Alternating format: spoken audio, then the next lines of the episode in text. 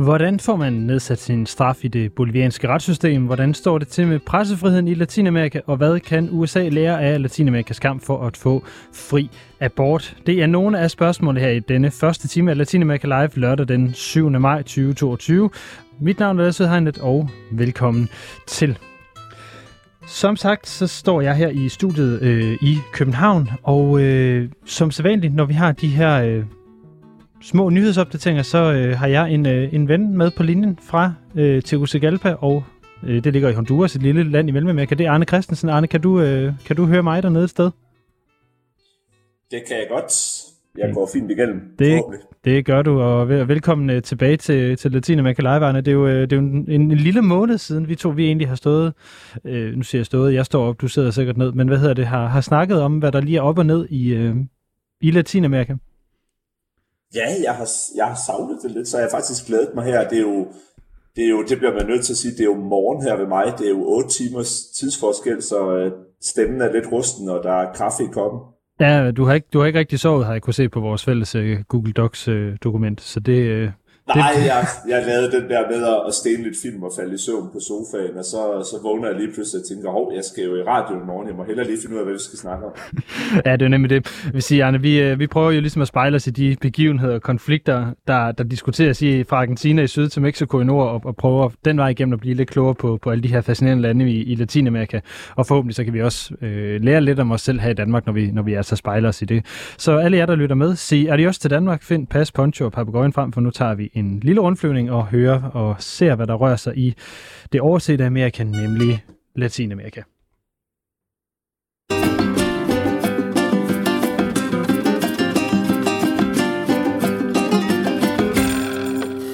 Sådan, så var den rigtige jingle også, øh, også på plads. Arne, vi, vi plejer jo sådan ligesom at lave den her med, øh, hvor vi gerne helst ville have, have været henne i, i den seneste tid i Latinamerika. Nu er der jo gået en, en lille måneds tid, så der er jo mange ting at, at tage fat i. Øh, jeg vil egentlig gerne starte i dag, og øh, det vil jeg, fordi at, at øh, der er en tendens, som jeg har øh, bidt mærke i, er lidt sjov. Og øh, jeg sætter lige et lille klip på først, sådan, så alle jer derude lige kan høre, hvad det, hvad det drejer sig om. Men bare lige kort, hvis jeg skulle være et sted i Latinamerika den her uge, så ville jeg egentlig gerne have stået i lufthavnen i Havana, og det, øh, det vil jeg af den årsag, som vi skal høre her. The arrival of Cubans increasing by the thousands at the southern border after Nicaragua lifted all visa requirements last November. The change opening a new path, starting with a flight to Nicaragua and then traveling by land to the U.S.-Mexico border. Son miles los migrantes que están saliendo Eh, actualmente el, el mayor sueño de la juventud cubana es poder salir de Cuba. Og øh, det, altså, vi hørte her, det var en øh, amerikansk nyhedsstation, der fortæller, at øh, der altså, ankommer tusindvis af kubanere til øh, hvad hedder det, USA's sydlige grænse mod Mexico, og det gør de, fordi Nicaragua i hvad hedder det, november sidste år simpelthen fjernede øh, indrejserestriktioner for kubanere, så det er blevet nemmere for kubanerne at rejse til Nicaragua. Og det betyder altså, at øh, et stigende antal meget stigende antal, må vi sige, øh, unge kubaner øh, rejser til Nicaragua og så fortsætter til fods eller via landjorden videre til, øh, til hvad hedder det, USA's øh, sydlige grænse for at emigrere væk. Og som der bliver sagt i klippet, så er øh, enhver unge kubaners største drøm, det er at forlade Cuba. Øh, så det, jeg, vil gerne, jeg vil gerne have stået i øh, uh, Havanas lufthavn og talt med nogle af de her mange kubaner, der, der står med rygsækken på og er i gang med at forlade landet og høre, hvad de drømmer om i, uh, i virkeligheden. Men, men Lasse, jeg tænker også på, fordi det er jo, det er jo svært, fordi at, øh, at, hvad hedder det, jeg ved jo, du har en forkærlighed for, for Cuba, og, øh, og jeg bor her i Mellemamerika, som vi jo synes er, en, er, er et fantastisk sted med, med kultur og så videre. Jeg synes også, det, det, det, er, det er svært at tage ind, at der også er den her fattigdom og, og øh, og, og de her ting, som gør, at, at migrationen den bare ikke stopper. Altså, det er jo, det er jo, der er jo desværre ikke noget nyt i den her nyhed, bortset fra, at man kan sige, at nu er det lige pludselig blevet gjort lettere for kubanerne. Ja, det er det. Jeg vil sige, den, den, den ting, som jeg bider mærke i, sådan som, øh, som en, der kender Kuba lidt godt, det er, at man plejer jo at sige, eller det gjorde man i hvert fald i, i 90'erne og, og, og 0'erne og 10'erne, det var, at øh, der var en, en, øh, en, en ung kubaners største drøm, det var at blive gift med en udlænding, og nu er den største drøm simpelthen selv at, øh, bare direkte selv at forlade det. Og det siger jo noget om, hvor, hvor begrænsende samfundet er. Jeg, jeg tror ikke kun det handler om fattigdom, jeg tror simpelthen også, det handler om, om begrænsning i, i, i at kunne leve det liv, man gerne vil. øhm, som helt ja. grundlæggende er sindssygt svært i, i Cuba lige, øh, lige i øjeblikket. Bare lige for at få nogle tal på, fordi det, det er ret, det er ret øh, store hvad hedder det, ændringer, øh, der, der er i tallene, fordi det er et... Øh, I starten af året her, altså før man rigtig kunne begynde at se påvirkningen af, af Nicaraguas ændring i, i visumreglerne, så øh, kom der 6.000 kubaner om måneden øh, til USA's sydlige grænse, og øh, det er altså steget til 32.000. Så det er altså steget med ja, ja. ja gange 5, nærmest 5-6 stykker. Det, det er ret uhyggeligt tal. Ja, det er det, og, og det, det er øh, pudsigt. Jeg havde faktisk, øh, jeg skulle øh, havde en taxatur her i, i Honduras' hovedstad, til Tegucigalpa, hvor jeg skulle fra et sted til et andet. Og så kører jeg igennem det område, hvor, at, øh, hvor der normalt er, er sådan de store rutebusser, der kører fra mellem de større byer i Mellemamerika og i Honduras. Og så siger jeg til taxichaufføren, siger okay, der er der sindssygt mange mennesker i dag, altså er der blevet sat ekstra busruter ind. Og så siger han, at det er kubanere. Så siger jeg, er det kubanere? Øh, og siger ja, altså de kommer flere og flere. Og, øh, og ikke ret lang tid efter det var jeg nede i det sydlige øh, Honduras, hvor jeg så snakkede med... Altså nede ved grænsen til Nicaragua. Ja, lige præcis, hvor jeg så snakkede med en almindelig, øh, det der vil være en folkeskolelærer, som så tilfældigvis boede ved siden af migrationskontoret i den større sydlige by tæt ved Nicaragua, som sagde, at det var fyldt med kubaner. Så det, det, det er også det der med, at, at folk bemærker det her i Honduras, altså som der blev sagt i klippet, man flyver ind fra, fra, øh, fra Cuba til Nicaragua, og så begynder man at bevæge sig nordpå. Det er jo en, det er jo en lang, lang, lang rejse, altså der er jo over 4.000 km bare herfra, hvor jeg er. Ja, det er det. Det er jo en, øh, en, en meget øh, også farlig rejse. Øh, i hvert fald øh, historisk set. Jeg ved ikke, om det er blevet, blevet mindre farligt øh, over de, de senere år. Øh, men, men for lige at gå videre, Arne, øh, nu er der jo øh, de sidste halve år, så vi to jo også snakket rigtig meget om den her honduranske præsident, eller ekspræsident er det nu, øh, Juan Orlando Hernandez, som øh, skulle udleveres til USA, fordi at han jo er anklaget for at øh, være med til at indsmugle over 500 tons kokain til, øh, til USA. Han er endelig blevet udleveret, øh, og det er der, øh, det er der lige et lille klip, der skal spilles øh, for først, og så vil jeg jo lige sige, når vi har hørt, eller i får klippet, så skal jeg nok sige noget bagefter. President of Honduras is accused of turning his country into a narco state, boasting that he liked shoving drugs up the noses of Americans. That Latin American leader was brought to the U.S. this morning in handcuffs by drug enforcement agents. Prosecutors say the Honduran president took millions in payoffs from the drug cartels. Chief vil sige, Arne, øh, jeg ved, hvor meget det her har fyldt for dig, så jeg forestiller mig faktisk ikke, du har ville være et andet sted i Honduras eller i Latinamerika, der hvor du lige præcis har været. Nej, altså det var jo, altså, øh, det, var, det her, det skete jo i, i øh, ja, nu har jeg faktisk helt glemt datoen, det fælles følelse af, men altså... Så vidt jeg husker, var det omkring påsken, ikke? Jo, øh, nej, det var, nå, det var lige meget. Det er i hvert fald ret kort tid siden, 10 dage siden eller sådan noget. Og hvad hedder det, altså det var jo, øh, det var en, en kæmpe, kæmpe øh, begivenhed. Altså, øh, øh, jeg selv øh, tog afsted øh, meget, meget tidligere om morgenen hjemmefra, og var så ude på den, øh, fik lov til at komme ind, altså man havde fået lov til at invitere noget, noget presse og nogle andre folk ind på den politibase, hvor at Juan Orlando Hernandez sad fængslet, øh, for ligesom at, at observere, når han så skulle fra fængsel, øh, det her politifængsel, og så ind i en helikopter flyve sendt til øh, lufthavnen i hovedstaden, og derfra med et fly fra det amerikanske Drug Enforcement Agency flyves op til New York. Og øhm, nu vil vi lige sådan bagefter snakke lidt om specifikt, hvordan det foregår, men folk, dem, der ikke lige kender ham her manden, så har han jo været måske Honduras' mest magtfulde mand i, i 12 år, først som leder af kongressen, og så 8 år som præsident. Øh, det er en mand, som i Honduras man kalder el hombre, altså manden i bestemt ental. Han er en, som som folk har været meget, meget bange for. Øh, men omvendt så er han en mand, som når man ser ham, øh, ser meget gennemsnitlig ud. Altså han, han syner ikke at være en stor statsleder. Øh, han, øh, han ser meget almindelig ud, men, men han er altså nu øh, blevet anklaget i New York for at have medvirket til indsmuglingen, eller i hvert fald ikke stoppet indsmuglingen af 500 tons kokain, og han blev så udleveret. Og flere af dem, jeg snakkede med øh, i løbet af den dag, de sagde jo, at det her det er, det er noget af det største i nyere honduransk historie. Altså, det er jo også noget af det største... At er udleveret. Ja, det er det, jeg skulle til at sige. Det er, jo, det, er jo, det er jo i virkeligheden noget af det største, der er nogensinde sket i latinamerikansk historie. Det her, man simpelthen udleverer en eks-præsident til retsforfølgelse i USA. Jeg kan simpelthen ikke huske, der har været et fortilfælde for det her. Nej, altså der, har jo, der, har jo, altså der er jo rigeligt med præsidenter, kan man sige, der er wanted for, for korruption og alle mulige andre ting, og så yeah, jeg ikke sige det, på landene. Men yeah. altså kan vi jo tænke på, den, den sammenligning, som mange folk lavede, det var jo Noriega, som hvis nogen kan huske ham, i, øh, i Panama, som, som, som også samarbejdede øh, med DEA, men, men han blev jo taget ud, ham her, han blev udleveret. Øh, og så har Honduras faktisk også haft en tidligere præsident, som var involveret i noget FIFA-skandale, som endte i fængsel i USA. Men, men, men bortset fra det, så var det her øh, kæmpestore. Alle internationale, øh, nævneværdige internationale medier var til stede og, og rapporterer for det. Og det, man skal forestille sig, hvis man, hvis man hvis man skal forestille sig, hvordan sådan en udlevering er, det er, at præsidenten sidder i en, inde i en, en fængselscelle inde i en politibygning, og fra politibygningen og så op til der, hvor helikopteren skal lande, der er der en, et par hundrede meter. Og der har politiet så stillet øh, blå og hvide kejler op øh, hele vejen fra udgangen af den her bygning og op til der, hvor helikopteren skal lande.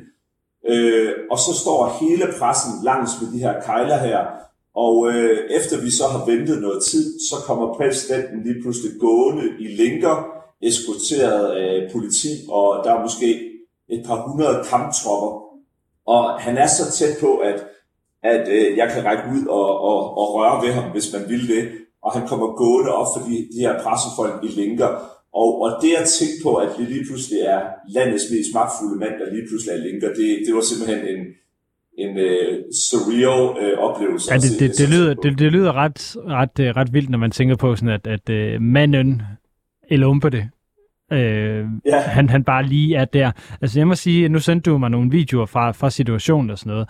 Og jeg følte mig altså ret overbevist om, at der var nogen, der ville, der ville øh, redde ham, at der var nogen af, en af de her betjente, som skulle følge ham afsted, som, som var i lommen på ham, og som ville have, have lavet et eller andet, altså have lavet et eller andet fuldstændig spektakulært for, for, for at befri ham. Øh, altså det, er også, det var der meget det... snak om, kan jeg sige. Altså der var meget snak om inden, og der var nogen, altså øh, Juan Orlandos egen familie har været ude at sige, øh, var det overhovedet nødvendigt med det her kæmpe show of force, altså med alle de her militærfolk, og der snakkede jeg med med nogle af, af, af politifolkene, leder, lederne af politifolkene, som sagde, jamen, altså det var jo helt reelt, at man var nervøs for enten, at der var nogen, som af had, ligesom vil tage magten i deres egen hånd og måske forsøge at slå ham ihjel, eller også, at, øh, at, at han måske ikke, han ville, for, jo, han ville forsøge at stikke af, eller han ville få hjælp til det. Måske ikke lige der på, på dagen for udlevering, der var det nok sidste udkald. Men øh, der går meget stærke rygter om, at at han forsøgte øh, nogle forskellige greb øh, forud for udleveringen. Øh, øh, fordi det, altså... Hvad, hvad, siger, hvad siger de... Hvad siger ja. vandrørene, han, han havde, havde planer om?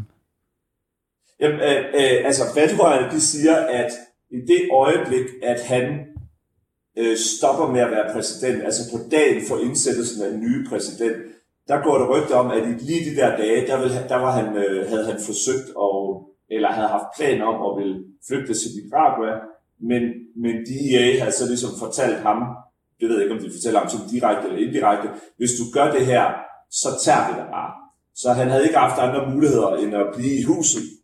Og så blev, øh, blev hvad hedder det, øh, øh, ja, vente på, at han blev arresteret. Og en, en, en, en sjov ting, eller en, en interessant ting, som jeg synes, man skal følge med i det her, det er, nu går der et års tid, hvor han kommer, eller ni måneder eller et eller andet, hvor han kommer til at sidde i, i et fængsel i New York. Øh, øh, faktisk det samme fængsel, hvor Epstein sad, øh, hvis det ringer nogle klokker. Så der sidder han nu i, i noget tid, indtil retssagen går i gang. Men det, der er interessant lige nu at observere, det er, at USA's øh, diskurs omkring det her, det er jo, at det her er en kæmpe sejr for USA i kampen mod drugs, i kampen mod korruption og at det her det bliver et signal til korrupte ledere, om end ikke i hele verden, så i hele Latinamerika, at de skal ikke, de skal ikke gå ind og messe med, med narkopenge og sådan ting.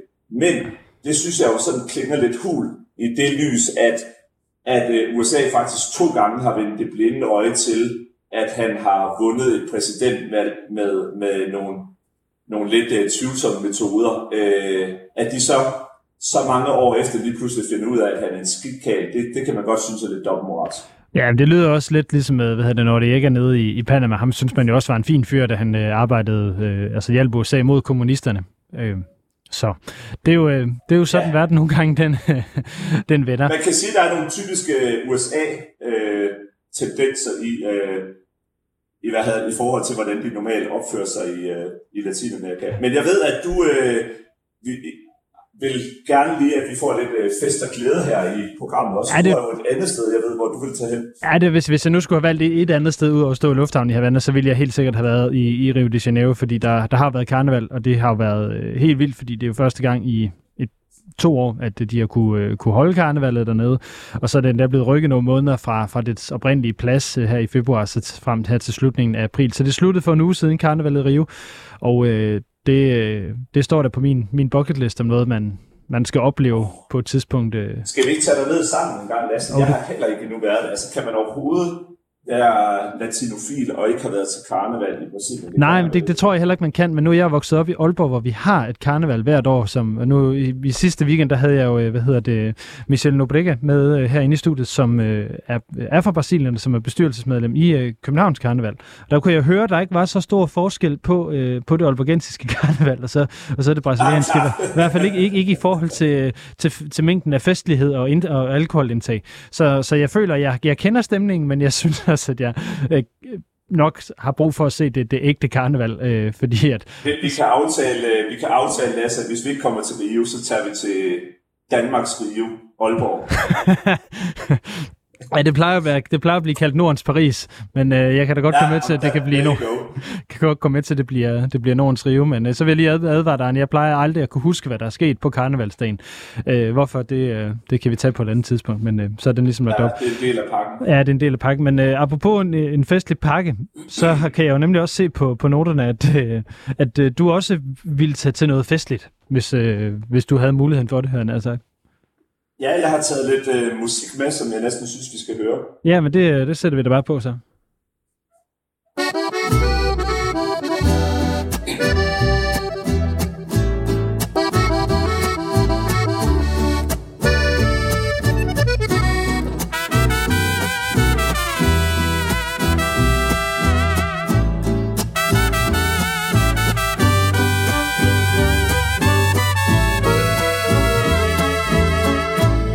Miro tus ojos y no eres feliz. Y tu mirada no sabe mentir.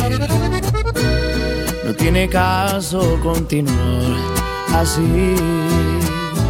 Si no me amas es mejor partir. Desde hace tiempo ya nada es igual. No eres la misma y me traes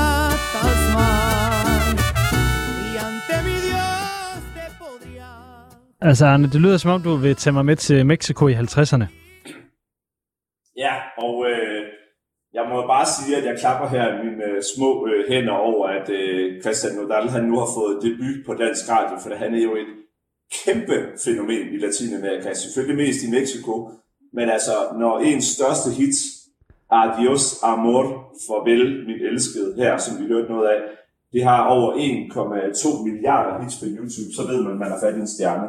Ja, det, det må man sige, det æder med mig også mange. Øh, han er 23 år, ham her, Christian øh, Nodal, og han er altså måske det helt øh, nye, store øh, stjerneskud i, øh, i latinamerikansk musik. Og som man kan høre, så er, altså uden at vi skal gå ind i sådan den der store genre-definition, det er jo sådan lidt klassisk øh, mariachi-musik, øh, vi har her. Altså igen, det, jeg siger Mexico i 50'erne, det var sådan noget, jeg kunne forestille mig, at Jack Kerouac kan komme ned og, og høre når han øh, strøg over grænsen til, til Mexico op fra USA. Altså sådan helt... Ja. Helt øh, jo, landlige altså, det har, Ja, lige præcis. Og, øh, og jeg, har, jeg må godt indrømme, at når jeg er ude på de lange øh, roadtrips her i Mellemamerika, så skal jeg som regel have sådan noget Norteña øh, Mexico Country Ranchero på, øh, fordi at det bare har øh, altså harmonikærerne, akkordeon og, og øh, trompeterne, altså det har sådan en speciel øh, feeling. Men ham her, Nodal, altså det her nummer, vi lige har hørt nu, Adios Amor, Øh, jeg tror, jeg, det er et af hans allerførste hit. Jeg tror kun, han er øh, 17-18 år i det øjeblik, han, han, øh, han indspiller det her hit. Han ligner en lille bitte dreng i musikvideoen. Og, øh, og han er altså lykkedes i at forny eller give et nyt ansigt øh, til, øh, til den her genre. Øh, det er enormt populært, og lige nu, grunden til, at jeg vil tage hen til en koncert med ham, det er fordi lige nu der er han på tur i hele Latinamerika. Han spiller i, i, i hvad hedder det, i morgenaften i Guatemala, så spiller han i Colombia, Costa Rica, Mexico, øh, og han er bare enormt øh, populær. Og jeg kan også sige, nu har jeg en nabo, der, øh, der holder en del fester, og jeg har luret, at det her det er simpelthen øh, gå hjem nummeret, som så kommer en to-tre gange, du ved, når festen er ved at æbbe ud, så sætter man Adios Amor, farvel min elskede på. Det, øh, det er ret sjovt. Det, det er simpelthen skrubanummeret øh, til fester. Det, øh, det, det kan være, at det skal indføres øh, på bar i Danmark. Jeg arbejdede, øh, da, da jeg var i min øh, start 20'er, øh, på Heidi Bar i Aarhus, hvor vi altid spillede, øh, hvad hedder det... Øh, Åh, oh, hvad er det, den hedder? Øh, det der store titelnummer fra Titanic med Celine Dion. Øh, det spillede ja, vi i hvert fald. præcis. Øh, Love Will Go On. Ja, lige præcis. Love Will Go On. Øh, det, det spillede vi som, som uh, skrubanummer, når lyset blev, blev tændt. Det kan godt være, at, uh, at Adios Amor... Nu er det Adios Amor. det kan være.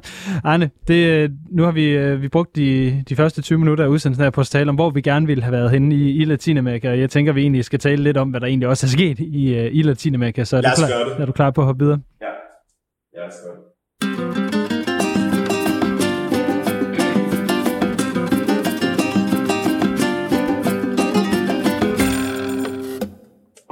Reporters Without Borders World Press Freedom Index findings for 2022 are worrying, evidencing a new era of polarization set against a backdrop of information chaos, with deepening division among media within countries, but also between countries at the Så det vi, vi lige hørte her efter den lille skiller, det er jo en, øh, det er jo at øh, pressefriheds, øh, hvad kan man sige, målingen er, er kommet, altså vel at mærke målingen for 2021.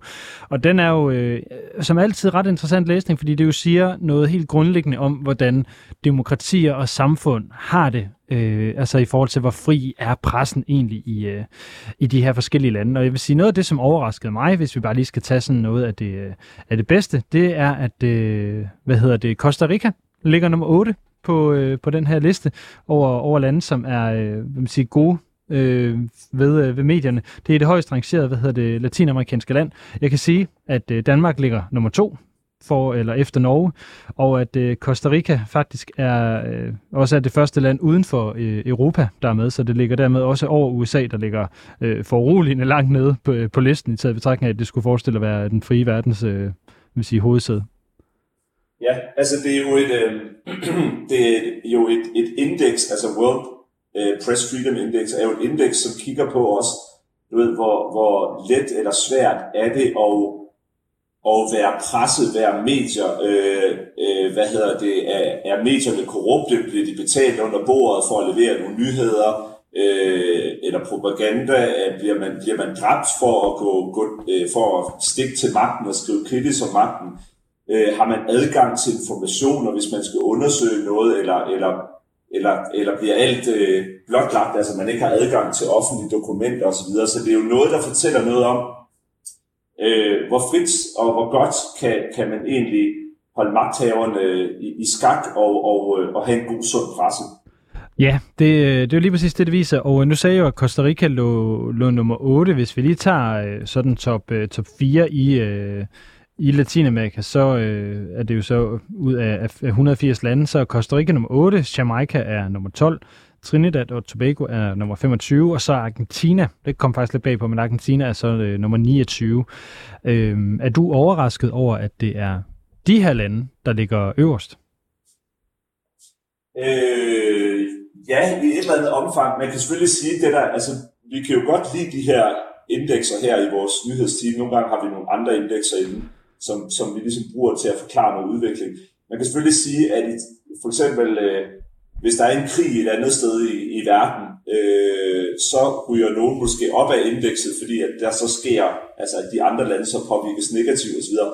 Men så, så den der øh, rangliste skal man selvfølgelig lige ind og kigge på detaljerne med. Men jo, Argentina, det, det overraskede også mig, at de faktisk var over blandt de 30 mest øh, frie lande i forhold til presse ud af 180 lande. Altså jo, hvor vi skal huske, at helt nede i bunden har vi jo lande som øh, Nordkorea og Yemen og jeg vil sige, øh, bunden her, og bunden her, den hedder øh, Nordkorea, e- Eritrea og Iran. Øh, og så de, ja. de værste i Latinamerika, det er Cuba øh, på en 173. 20. plads, det vil sige altså den 8. værste. Øh, og så ligger der nemlig her, herfra en lang række af, af hvad hedder det, oh Arne, dit, øh, dit nye hjemland, de ligger 165 med Honduras, det lyder da ikke særlig ret. Øh, men ellers er det primært mellemøstlige lande, der ligger i den der øh, afdeling. Ja, og det er jo, hvis jeg lige skulle sige to ord om Honduras, så er det jo fordi, at, at vi har et land her, hvor at for det første har vi øh, journalister, som altså hvert år bliver der dræbt øh, en håndfuld journalister, som som har været kritiske over for et eller andet, og som nogen så ønskes dræbt. Det kunne være, at de har været i gang med at dække øh, øh minedrift eller, eller øh, øh, øh statens øh, øh, hvad hedder det, problematiske projekter, og så blevet dræbt på grund af det. Men det har også noget at gøre med, at, at pressen i Honduras i et stort omfang har været købt og betalt. Øh, nu snakkede vi lige om den korrupte præsident, som blev udleveret. Der er også flere ting, der peger på, at, at en stor del af medierne faktisk var i lommen på ham Altså sådan, at det faktisk ikke var reelle, frie, uafhængige medier, men, men nogle statsstyrede propagandamedier i et eller andet omfang. Ja, og vi siger, at i, i, i, hvad sige, i udgangspunktet, når vi kigger altså bare lidt isoleret på det her indeks, så er der jo egentlig sket en, øh, synes jeg, nogle positive træk. Ikke? Altså, Ecuador er sprunget næsten 30 pladser frem fra 96 til 68, og Brasilien jeg ved ikke, om det er positivt, de står stille, men øh, det er da i hvert fald ikke blevet værre, nødvendigvis. Øh, Argentina har altså taget det her meget, meget store spring frem også. Øh, at du... Helt sikkert, og vi kan, jo let, vi kan jo let komme til at fokusere på det negative, men altså, at, at der er nogle lande, og det er jo tit nogle af de samme lande, når vi snakker om Mellem, eller om Latinamerika, vi, vi ender med at nævne, men at altså for eksempel Argentina, den Dominikanske Republik også, hvor at, som går frem i pressefrihed, så er der selvfølgelig også positive ting at glæde sig over. Ja, det er jo det. Altså, sige, hvis, vi nu, hvis vi nu skal fokusere på den, den helt positive historie, som er Costa Rica, det er jo et land, som man ynder at sammenligne Danmark med, fordi det er nogenlunde samme størrelse. Det ligger i Mellemamerika. Det er hvad vil sige, din nabo et par længere skridt ned ad vejen, kan man sådan sige, øh, i, i den mellemamerikanske arm. Øh, og, øh, og det er grundlæggende kendt for at være et velfungerende demokrati, som faktisk bare klarer sig ret godt og egentlig passer sig selv ret fint. Og, og jeg ved, at du for nylig var i Costa Rica, øh, faktisk med en masse praktikanter fra, fra, øh, fra journalistikken i, i Danmark. Øh, så vil du ikke lige fortælle lidt, øh, lidt om, hvad det er, du egentlig oplevede på tv-stationerne og redaktionerne i, øh, i Costa Rica? Jo, helt sikkert, øh, Lasse. Altså, vi var, vi var rundt og besøgte nogle, øh, nogle tv-stationer, nogle, øh, vi var blandt andet også sender besøg det, der blev svare til det, det kostarikanske journalistforbund, altså det som Danmarks Journalistforbund og Dansk Journalistforbund, og, øh, og generelt, når vi for eksempel stiller sådan nogle spørgsmål omkring, øh, du ved, er der noget, er der noget, I er bange for at tale om? Er der noget, I er bange for at dække? Har, har I haft noget pushback fra, fra magtfulde folk, som, og så videre, og så videre. Så, fik, så synes jeg egentlig, at, at, at det ikke var meget anderledes, end det man måske vil høre i Danmark. Altså, at, at journalisterne var stolte over deres værv, de var stolte over den pressefrihed, de havde, og at de generelt ikke øh, selvcensurerede sig, øh, altså, og, og ligesom reducerede deres budskab, øh, men, men godt turde gå til magthaverne. De brystede sig også meget af det her, altså en, en positiv fortælling, som den kostarikanske journalist, har også, er, at de jo giver eksil til journalister, øh, der kommer fra Nicaragua, fra nabolandene, lige nordpå. Øh, I forvejen bor der rigtig mange øh, migranter eller, eller flygtninge fra, fra Nicaragua i Costa Rica, men også rigtig mange journalister, der fører øh, altså kritisk journalistik om deres hjemland Nicaragua fra Costa Rica, og det er jo positivt. Men der hvor der så var en lille øh, vis i lakken, for at man ikke skal gøre det alt for positivt, det var jo også, da vi så snakkede med det kostarikanske journalistforbund, synes de jo også, at de her nicaraguanske journalister var med til at dumpe priserne øh, fra journalisterne. Altså det fik sådan helt sådan noget déjà vu, lidt ligesom øh, østarbejder i landbrugssektoren i Danmark, eller sådan noget andet. Så, øh, men helt sikkert en positiv historie. Ja, hvis vi skal prøve sådan at hæve øh, blikket øh, lidt mere, og ligesom sige, hvad er det, vi egentlig... Øh, altså, hvad er det, vi, vi kan sige om, øh, om, om verden ud fra det her? Øh, det lyder meget, meget, meget stort i virkeligheden. Øh, hvad er det, vi, du synes, vi ligesom kan se på, når vi kigger på udviklingen i, i de her tal? Hvad, hvad, hvad, hvad bliver du fortalt om Latinamerika, når du kigger på det?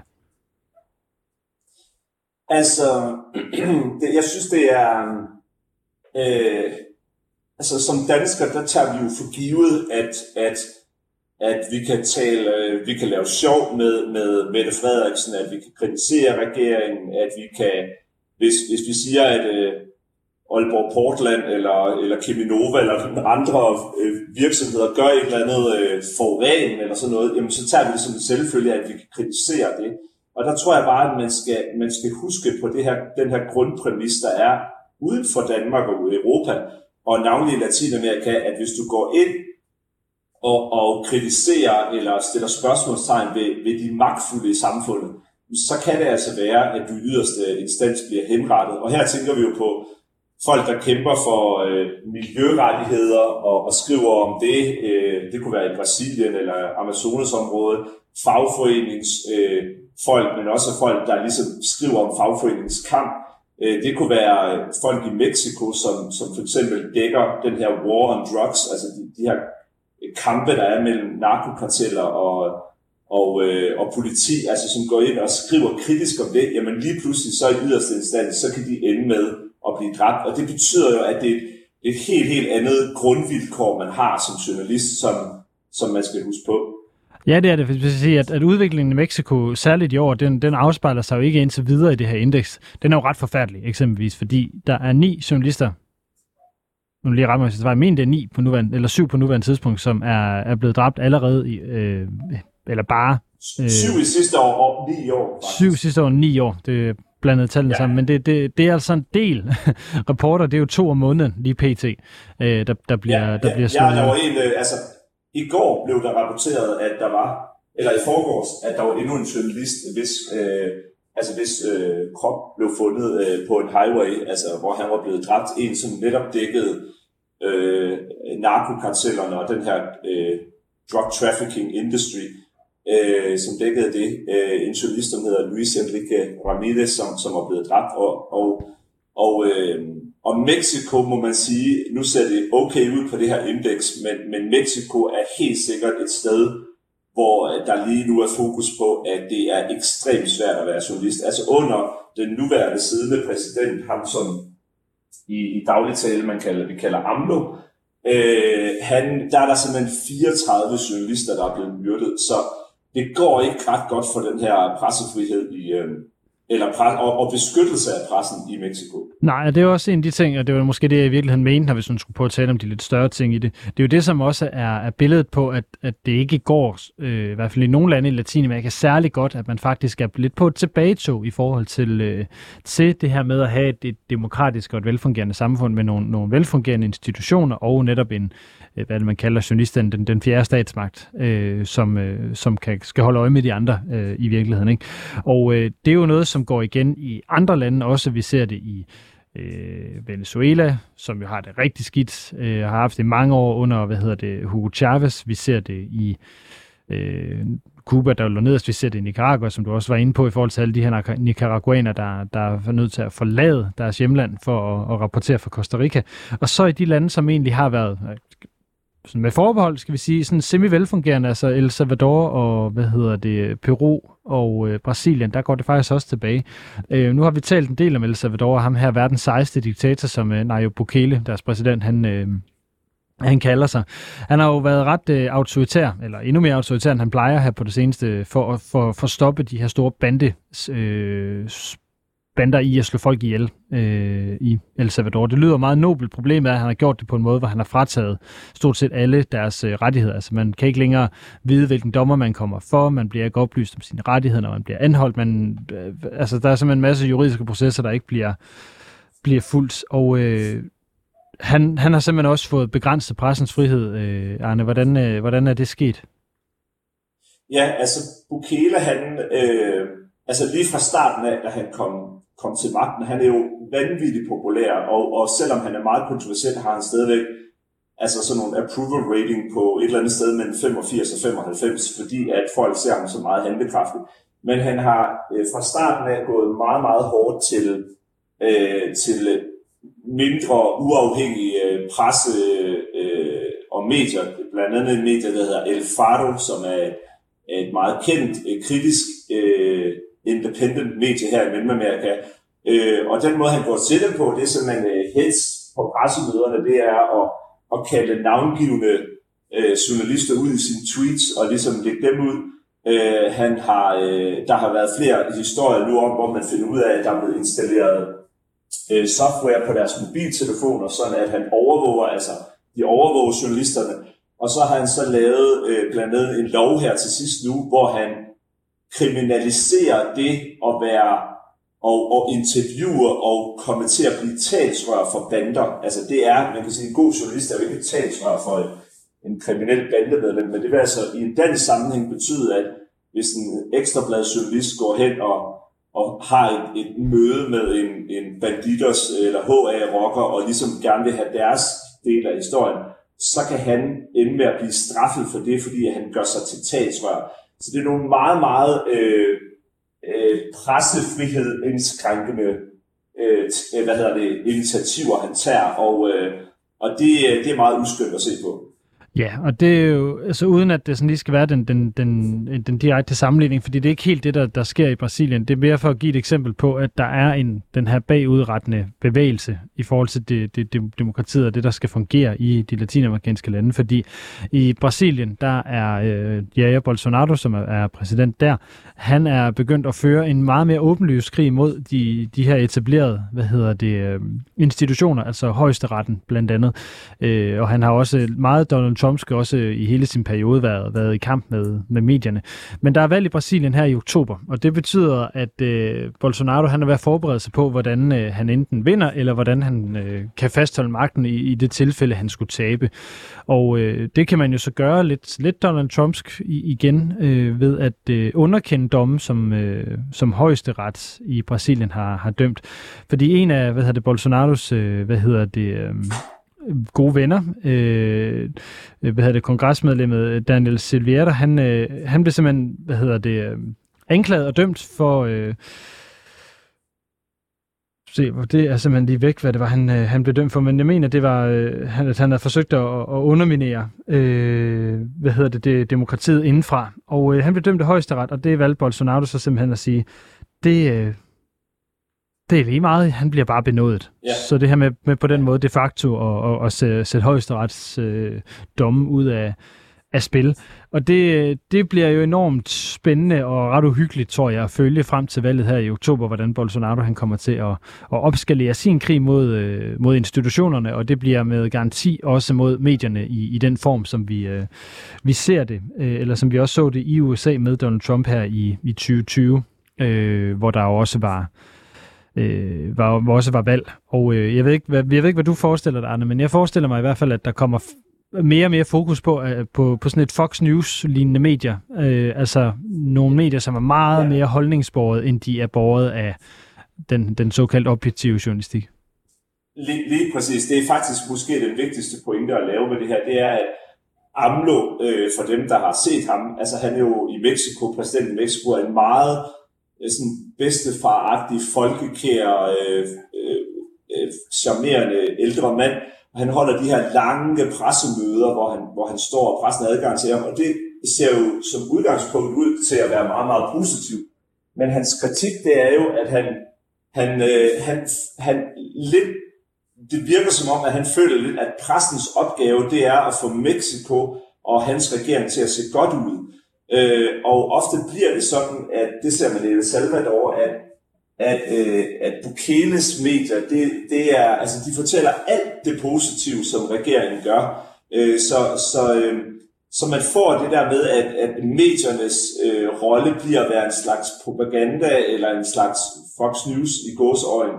Medier, som sådan skal holdningsbearbejde og få folk til ligesom at, at synes godt om den, den nu siddende præsident i et givet land. Og det er jo ikke øh, sådan grundessensen det, som er pressens rolle. Øh, jeg synes også lige, det er værd at nævne, at for eksempel øh, RT, altså Russia Today øh, og Sputnik og nogle af de her andre russiske statsmedier, som vi jo har, holder så lidt udstrækt arm i, i, i Danmark eller Europa, altså de store trives i Latinamerika, og folk har det fint med at, at citere fra dem. så der er det der med, at man føler, at pressen er ved at, mediebilledet bliver mere polariseret, altså sådan mere CNN versus Fox, og at, at, øh, at, at så får man ikke den gode journalistik, øh, som befolkningen egentlig har brug for. Nej, og det, øh, jeg tænker, det er der, vi skal prøve at lukke, lukke den her historie ned med de lidt dystre forudsigelser øh, i virkeligheden, eller, eller mørke skyer i horisonten over Latinamerika og presse og øh, demokratiet.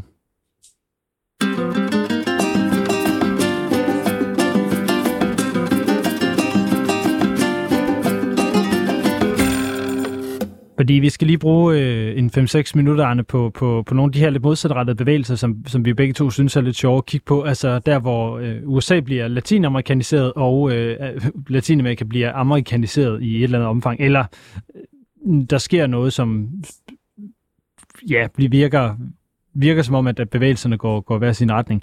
Fordi nu øh, har der været alt det her palaver i, øh, i USA her på det seneste omkring øh, abort, at... Øh, at øh, hvad hedder det, man i USA vil gøre det op til den enkelte delstat, øh, om der skal være fri abort eller ej, frem for at være på et federalt niveau. Og øh, der kan man jo se, at øh, rigtig, rigtig mange amerikanske øh, eller nordamerikanske stater, øh, som er medlem af USA, de vil, øh, de vil fratage kvinder muligheden for at få abort. Og vi har jo siddet her flere gange og, og jublet og været glade for, at, øh, at latinamerikanske lande, senest Colombia og Mexico, faktisk har gjort det øh, lovligt og, og, og, og frit, eller sat aborten fri. Øh, det virker helt tosset at det er sådan, verden hænger sammen, synes jeg. Ja, og det er jo, øh, det er jo, det er jo lige præcis en del af det, du sagde indledningsvis med, at altså, øh, vi er jo præget af USA, selvfølgelig i Europa, men, men der er i den grad også en prægning her, en spejling op mod den store nabo nordpå. Og, øh, og der har man jo i lang tid øh, fra, fra kvindeforkæmper og øh, at, at folk, der gerne vil have, have afkriminaliseret abort, set positivt op på USA. Og nu er der jo nogle af de her øh, kvinder, der har stået ude i gaden og kæmpet for at, at øh, afkriminalisere abort i for eksempel Mexico og Argentina, der nu kigger nordpå op til USA og siger, hvad er det lige, der sker øh, for deres medsøster der? Nu må I, nu må I tilbage i gaden og, og kæmpe for jeres rettigheder. Så det er der er nogle, en, en, en, en tendens i mange lande i Latinamerika mod afkriminalisering og at aftabuisere abort, og man kan komme til at snakke om det, øh, selvom man sted, der stadigvæk er en meget konservativ kontekst i mange lande. Og så sker der altså lige det modsatte i USA. Så det er, det er nogle, nogle dynamikker, som, øh, som der er mange, der har opmærksom på. Ja, og, og så er det også øh, det her med, ikke? Altså, hvad, kan, hvad kan amerikanerne så lære af latinamerikanerne i, i, i, det, her, ja, øh, i det her billede, ikke? Hvor, hvor, hvor de, hvad kan man sige, latinamerikanske feministbevægelser, de har været ude at sige, jamen, de er simpelthen for malige i, øh, i, i USA og i, og i Nordamerika, at det her med, at de har fået deres, deres rettigheder op på det her føderale niveau, der har de simpelthen glemt at gå ud på gaden og blive ved med at kæmpe for det. Altså, de, man har stillet sig tilfreds med, med et eller andet øh, niveau, altså man kan jo selvfølgelig sige, at det er jo også fornuftigt nok at være tilfreds med, at man har fået gen eller man har fået fri abort, men man har simpelthen ikke været opmærksom på, at, øh, at det også kræver noget kamp at blive ved med at holde fast i det. Og så er, synes jeg, det som, apropos det, vi talte om før med demokratibevægelsen, så er der også en, lader det til at være en sammenhæng mellem, hvad kan man sige, øh, hvor meget demokrati der er i et samfund, og om kvinder egentlig har ret til at få abort. Så det er jo også en bevægelse, hvor USA på den måde ser ud til at gå baglæns i forhold til, hvad flere latinamerikanske øh, lande øh, har gang i, på trods af de her lidt negative øh, ting, vi fremhævede lige for lidt siden.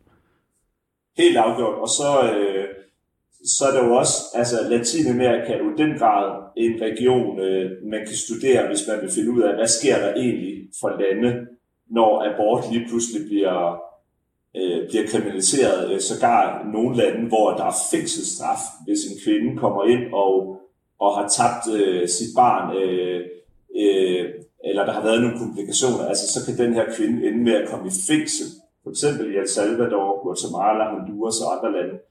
Men det, man ofte ser i, i Latinamerika, det er, at der indtræffer en, en, en ekstrem grad af hyggeleri eller dobbeltmoral, hvor hvis man spørger mange politikere på enmandshånd, så vil de sige, jamen, de kan godt forstå, at, at der kan være abort i forskellige sammenhænge, men fordi de er bange for at gå ud og melde det offentligt, så, så ændres loven ikke, men, men kvinder får generelt øh, enten foretaget medicinsk abort, øh, tager til udlandet, øh, eller et eller andet andet, så aborterne finder egentlig sted anyhow, øh, men rammer selvfølgelig, fordi det ikke sker i ordnet forhold, især øh, fattige kvinder rigtig hårdt. Ja, og så hvis vi skal prøve at tage et, et, øh, andet eksempel, som er en lidt anden grøft, kan vi sige. Det her det er måske lidt mere til, til, den, øh, til den underholdende side. Så øh, har jeg fald, faldt over en artikel, og jeg må indrømme, det, jeg er simpelthen snydt, fordi jeg troede, det drejede sig om brasilianer.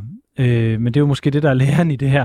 Det drejede sig simpelthen om, at der er kommet en meget, meget stor industri i Miami, for at, øh, at redde kvinder, der har udsat sig selv for det, man kalder en Brazilian buttlift. Øh, og det gik jo noget tid, før det gik op for mig, at det jo ikke drejede sig om, om brasilianere, der kom til Miami for at få fikset deres bagdel, men det drejede sig simpelthen om kvinder, der gerne ville ligne brasilianske kvinder og have løftet deres bagdel.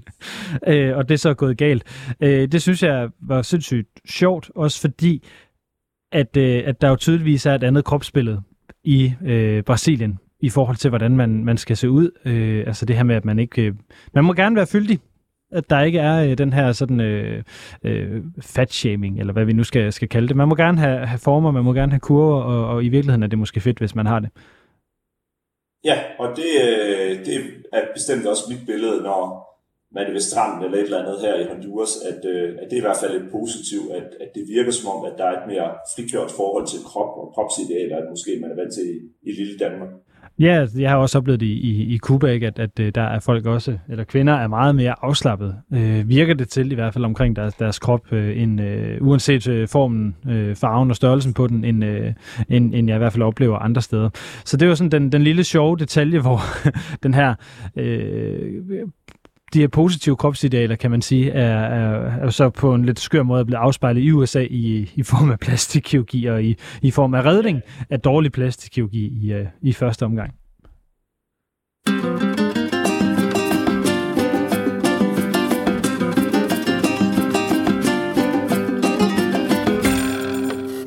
Nå, men øh, vi må hellere komme, øh, komme derned til, hvor vi øh, hvad hedder det, øh, skal lige rulle nogle øh, nyheder igennem her de sidste øh, 5-6 minutter, Arne. Og øh, jeg vil gerne lige starte med en nyhed, som, øh, som vi også tisser for helt, helt øverst. Øh, altså, hvordan man kommer lidt hurtigere ud af fængslet i, øh, i Bolivia.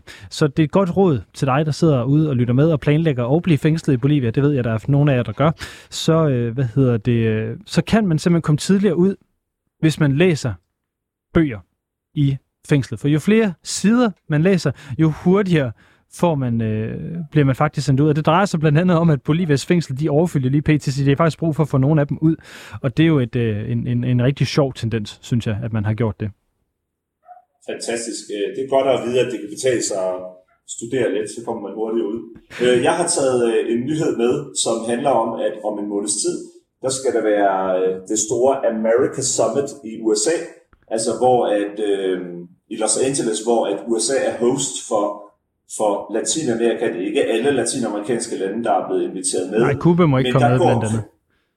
Nej, præcis. Og, øh, og der går kritikken nu på, at, øh, altså simpelthen på en kritik af værtskabet af Biden-invitationerne, de officielle invitationer er ikke kommet ud endnu. Man er i tvivl om, hvad dagsordenen er, osv. osv. Og vi kommer jo tit til at snakke USA's rolle i Latinamerika, og vi snakkede jo også om, øh, Lasse, at da, da Biden kom ind, der var der jo allerede en strategi øh, udarbejdet for Mellemamerika og for migranter og, og så videre, men det virker lidt ligesom om, at, at det der med at få, få tag på, på, hvad er egentlig USA's politik, det virker i hvert fald ikke som om, at, at, at, at den her American Summit, den afspejler en seriøsitet og en strategi og en plan fremadrettet. Så det kan godt være her om en måneds tid, at vi vil se, at, at Biden og company de får kritik af deres øh, latinamerikanske naboer. Det, øh, det er de jo allerede ved at få, i hvert fald Cuba er begyndt at råbe lidt op omkring det. Øh, jeg vil gerne lige have en nyhed fra Cuba. Der skete jo noget meget, meget voldsomt i Havana i går, øh, hvor et, et af de, de store historiske hoteller inde i Havanas his, hvad hedder det, gamle bydel simpelthen eksploderede. Det har indtil videre kostet 22 mennesker livet og langt over 70 såret, og det var efter sigende en, en gasledning, som, som eksploderede, da håndværkere skulle sætte, skulle sætte den fast og åbne for gassen efter det her hotel Saratoga er, skulle være renoveres og så åbnes for, for offentligheden. Så det er, øh, altså som sagt, øh, 20 20 dræbte over 70 øh, såret ved den her meget, meget voldsomme øh, og store eksplosion inde i, inde i det centrale Havana, og så vidt vides ingen øh, udlændinge, der er omkommet i, øh, i den. Det var sådan lidt en hård nyhed. Øh, en anden en, som jeg ved, at du, øh, du synes er, er sjov, øh, Arne, den, det er den, der har med fodbold at gøre, så den synes jeg lige, vi skal vende. Jeg har lige taget et, øh, et, et, et klip med her fra en øh, kamp tilbage den 29. marts mellem Ecuador og øh, Argentina, så skal vi lige høre hurtigt, inden vi fortæller, hvad det handler om.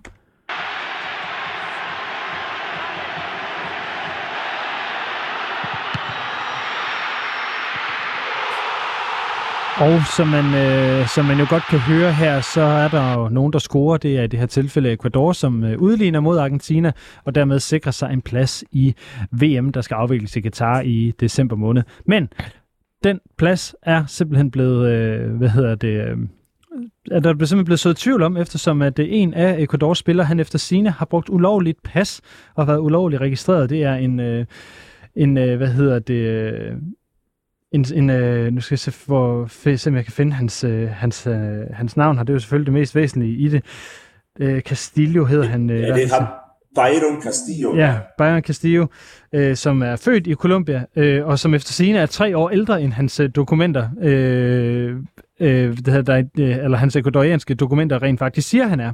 Så der er Chile, som er blevet snydt for deres plads VM, de, øh, de har simpelthen anklaget øh, øh, hvad hedder det, Ecuador for snyd, og lige nu der er vi ved at finde ud af, eller FIFA ved at finde ud af, om, øh, om øh, hvad hedder det, Ecuador rent faktisk skal tages ud af turneringen, fordi at de har brugt en, øh, en ulovlig spiller. Så vi troede, at vi havde alle VM-deltagerne fra Sydamerika klar. Øh, det har vi altså ikke.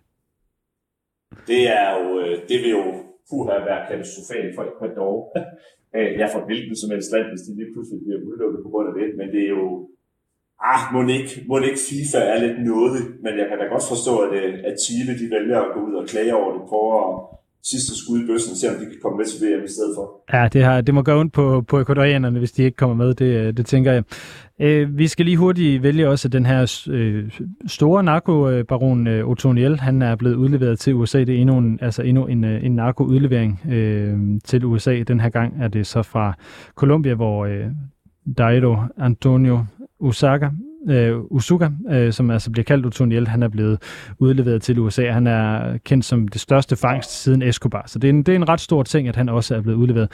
Arne, så øh, kan jeg se, at du har skrevet ned noget ned her om, at Irans energiminister besøger Venezuela. Det følger jo lidt op på noget af det, vi har talt om tidligere med Venezuela og øh, åbning af øh, for, for mere produktion af olie i, i det land. Lige præcis, og det er jo noget, som øh, altså, da, da for, for, for nogle måneder siden, hvor, hvor krigen mellem øh, Rusland og Ukraine startede, brugte vi jo noget energi, Lasse, på at se på det her, hvad bliver egentlig konsekvenserne herover.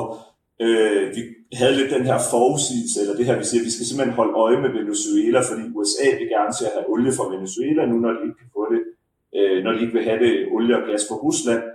Og, øh, og, og der er egentlig ikke andet i den her nyhed, end at Irans energiminister har været på besøg i Venezuela for at, at se på olie, og, øh, og det peger jo lidt på, at måske er der stadigvæk nogle tendens der. Og, og lidt i, i den boldgade snakkede vi også om, jamen betyder det noget, at Rusland og, og Ukraine producerer så store mængder af hvede? Kan det komme til at betyde noget for fødevaresikkerheden? Og der er faktisk en positiv nyhed fra Brasilien, som normalt ikke er et stort hvedeproducerende land, men hvor man har fået udviklet nogle sorter af hvede. Det var man allerede i gang med før krigen, som kan, som kan overleve i nogle højere temperaturer.